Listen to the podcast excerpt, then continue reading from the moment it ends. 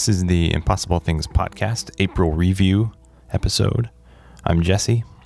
Uh, in April, we discussed three topics. Uh, EMP was one, Batman Part 1 was the next, and week three was Bigfoot. You heard last week, Jimmy and Kyle did a bang up job discussing Bigfoot without me. Good job.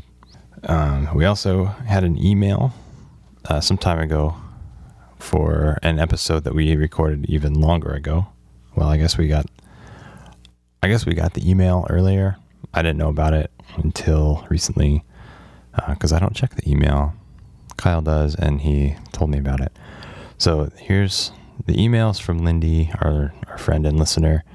Um, it's about the Secret Societies episode. I will. I'll just read you. I'll read you the email. It's very. It's much more well worded in the email that she writes than uh, what I could summarize. She says, in the Secret Societies episode, at 20 minutes, Kyle says something that resounded with my thoughts on religion. The idea that people want to believe so that they can feel someone else is in control and release the burden of guilt for things that happen. This is how I view religion. It's a scapegoat for a lot of people.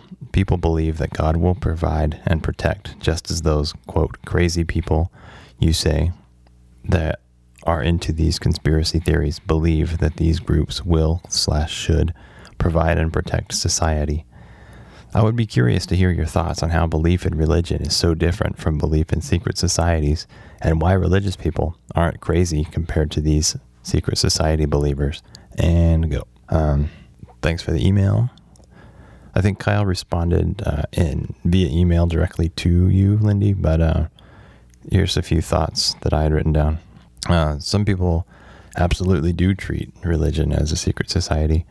Um, as far as the statement Kyle made, he can back up his own viewpoint, but uh, my view is the people who believe in secret societies, they don't generally tend to believe that they the secret societies are benevolent. Uh, they're mainly distrustful of groups who want to keep their identities unknown and their deeds unclaimed. Um, this is where, for me, religion and secret societies diverge. Uh, where a secret society tries to be secretive about it, about who is a member and what the members are doing. Uh, religion, I th- I think, in the most ideal sense, is open about both of those. But to get to your question, if I'm understanding it correctly, it's basically, isn't it just as crazy to believe in religion as it is to believe in secret societies. On our podcast, we have made an effort to stay away from religion and politics generally. Uh, we've stayed a little farther from religion than we have from politics. Every once in a while, something political creeps in. For that reason, I'm a little bit disinclined to answer the question. I also have a, a per- personal bias on the matter, as I would guess Lindy does as well.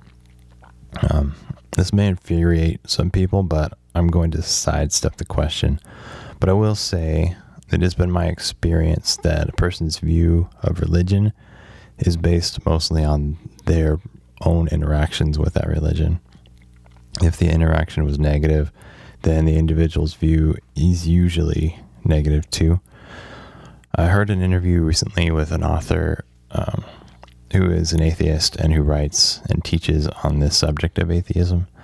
He noted that most people are atheists. Who most people who are atheists are reacting to a certain sect or denomination. Uh, for example, you could have a non-Catholic atheist or a non-Baptist atheist, um, and you know, other lots of others. So I think the fact that religion came up so quickly as a comparison instead of like, say, aliens or the government is a clue that there may be some personal history there informing this question. The topic of religion is so incredibly subjective that it's difficult to gather complete unbiased information about it. So that's partly why we've avoided it in the podcast and why I will choose to avoid it here, other than to say what I've already said. Um, EMP, let's get through the episodes that we did this week, this month in April. Uh, we did EMP. We covered that. What's the electromagnetic pulse? Uh, we covered the likelihood of a device causing an electromagnetic pulse powerful enough to cause widespread electrical blackout. Uh, there was a lot of really good comments on Facebook, mostly made by Greg after the fact. Uh, so if you want to read those, uh, they are definitely worth a read. You can go to the episode post uh, for the episode EMP and uh, check out those comments. Uh, a couple that a couple questions had come up for us in the episode, and Greg answered some of our questions. Uh, one was uh, about watches and whether watches are safe from an EMP, and it seems that they are because the transmission lines are so short, and you need a lot of. Let's see. Let's see what he said. Actually, he says the longer the line of uniform field, the greater in the induced current. That's why your watch is mostly safe. Um, that was something that we discussed briefly, and it seems that we were correct about that. Uh, we wondered what BSEE meant. One of our sources had put BSEE after his name, and uh, Greg confirmed that that does indeed mean Bachelor of Science in Electrical Engineering, as I think Kyle had uh, speculated.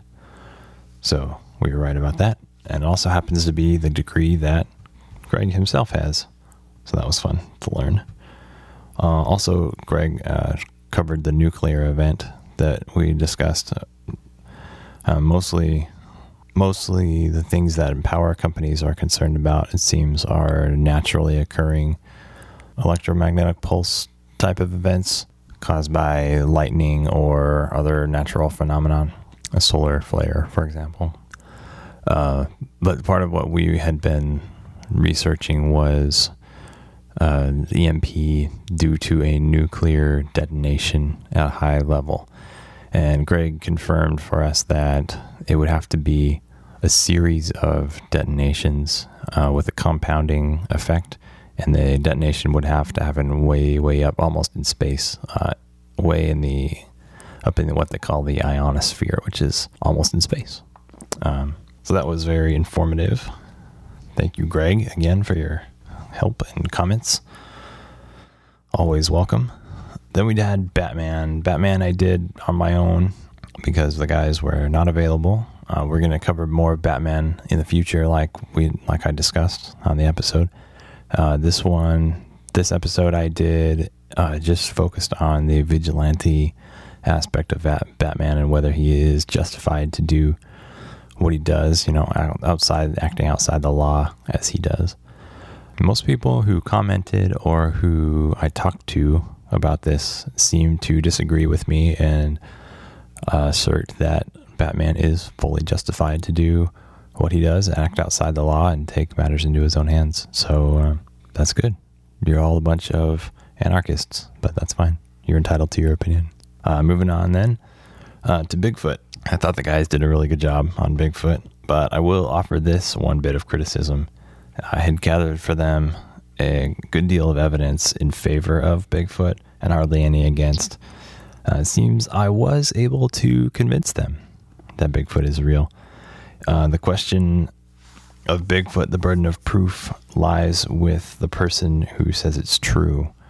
The fact that I gave them more information on the one side was not intended to reveal my opinion, but was, as was theorized, as Kyle, I think, theorized in the episode, but it was more an attempt on my part to balance the scales. See, I think that the burden of proof lies with those. I, maybe I already said that. Anyway, burden of proof lies with those who claim Bigfoot is real. If you're on the other side, um, just say prove it, and that's that. You don't really need to say you don't really need to offer any proof that he's not because it's it's self-evident and it's really hard to offer proof in the negative anyway. So if Bigfoot is real, those who claim it slash he is real uh, need to prove it first. There were a couple things though in the episode that I wanted to uh, comment on. Uh, one of the one of the, the, the ways you can argue against Bigfoot ex, Bigfoot's existence is to say, uh, wouldn't there be evidence? Um, they found people have found footprints, but what I'm thinking of is more along the lines of a nest. Uh, a lot of ape, apes build nests, gorillas and orangutans build nests in trees. And wouldn't we see some evidence of that in the areas that Bigfoot is thought to reside? Um, and well, in, in researching that, I, I refute my own findings, my own criticisms, because most apes live in trees, and that while they do make nests in trees, uh, I doubt whether when we're looking for a Bigfoot, we're looking for a nest in a tree. It seems I wouldn't have thought of it until researching this this way. So I don't know. Maybe maybe somebody out there has already thought to look for that and has found nothing. But who knows? Who knows? Orangutans um, live almost primarily in trees, which I mean, if Bigfoot lives in a tree and doesn't come down very often, that could be why we never hardly ever see them. Uh, they're also they're also almost almost all apes are herbivores, so they just eat plants and leaves, nuts and berries and fruits. So I mean, we wouldn't necessarily see the evidence of Bigfoot having hunted or killed any animals, which I think is something that people expect to see. So maybe maybe like an orangutan, he just lives in the top of trees and eats tree leaves and foliage that grow up there, and uh, hardly ever comes down. Interesting, interesting thoughts. But the guys the guys kind of skimmed over Gigantopithecus and the Jungle Book article. I guess they couldn't open it, but uh, so I'll cover a little bit of it here. The article that I'd found was talking about how the writers of the Jungle Book movie, the Disney movie that's coming out soon, or maybe it's already out. I don't know. But they wanted all the characters and animals in it to be native to India, where the story is set. The only problem was there's an orangutan in the Disney version, the cartoon version, and in um, in the new version, the live action version, they didn't want to have any non-native species uh, represented there. So they they worked around that by making the King Louie character uh, into Gigantopithecus, which is was uh, yeah was native to India and the surrounding region, as far um, as far east as Vietnam. Uh, but this was over hundred thousand years ago that Gigantopithecus would have been alive there. So prehistoric, prehistoric large ape, but it was nine feet tall. Some people think that Bigfoot could be Gigantopithecus, just not extinct like we thought. Uh, interesting, but I doubt, I kind of doubt that one. On the other hand, uh, what else could it be? Uh, Bigfoot is also reported to be smaller than nine feet, like Gigantopithecus was. But uh, as the guys I think noted in the episode, sometimes being big doesn't always isn't always an evolutionary advantage. So maybe over the years, Gigantopithecus has shrunk to the seven to eight feet that uh, is generally reported to be Bigfoot's height. Uh, Jimmy mentioned dragons in the episode, and I think uh, that dragons is on the list for us to cover in the future. Uh, I don't think we have it scheduled at the moment, but uh, maybe early season two or season. We're in we're in three now, so it'd be four, I guess, season four. Once Jimmy rejoins us, I think it'd be valuable to have his input on the topic of dragons, and it's something that's fascinated me a long time.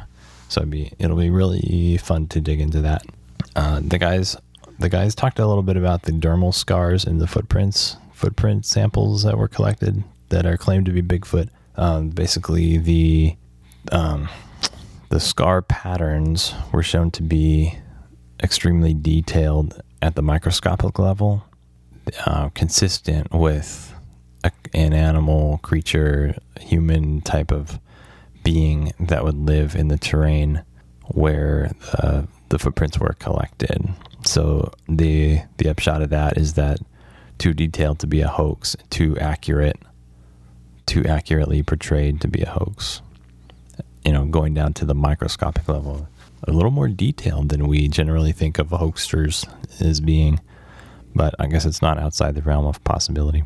Um, so, with that being said, here's a quick rundown of next month's topics. They are some heavy ones, so buckle in, fasten your seatbelts. Uh, we got extincting disease, and that'll be the first week. We'll talk about whether it's possible to completely get rid of disease or diseases. Maybe all disease is too broad a topic, but maybe we can focus in on one or two that we like to see extincted. Uh, the next week will be the end of antibiotics. Uh, this is something that is generally believed to be happening. Uh, that antibiotics will will cease to be effectual at some point. Um, so we'll cover that in detail. And the next week will be ADD slash ADHD. I, I, think a lot of people have pretty strong opinions about this, so this may be more of a an opinion piece, but hopefully we'll gather some concrete evidence and uh, have some good information for you. So uh, keep keep the comments coming. The, there was we had some great interaction this month on some really good episodes. Um, the best work yet, I think. This was this has been good. We've been good. Kyle's been traveling, and that's been tough. But thanks to hard work from all of us associated with the podcast, we've been able to keep uh, consistent posts coming. So that's very important to us to keep something coming out every week. Uh, something you could help us with as listeners would be to uh, uh, comment or share our posts on Facebook. Facebook seems to be where we've uh, concentrated our our presence online. Uh, Twitter isn't, isn't getting a lot of traffic, or Instagram doesn't seem to be getting a lot of traffic. So, just kind of worked out that Facebook is where most of the stuff's happening for us. That's that's happening. Most of the things that are happening are happening there. Um, that's fine. That's perfectly all right. But there's a, a thing on Facebook where the posts don't get the posts that our podcast page makes don't necessarily get posted to everybody's news feed. So when we when we make a post from Impossible Things podcast, uh, we generally see about five people see it. Uh, so that's not very many. So we, what we've been trying to do is on our personal pages uh, comment or share the Impossible Things podcast post, and that's how we've been getting more interaction out there. So if you see one of our posts, uh, if you wouldn't mind sharing it or leaving a comment, that would help your friends see it and hopefully drum up some more listenership or interaction online for us. And that is always beneficial and helpful and wanted. Um, thank you for listening, and we will talk to you next week with Extincting Disease. Goodbye.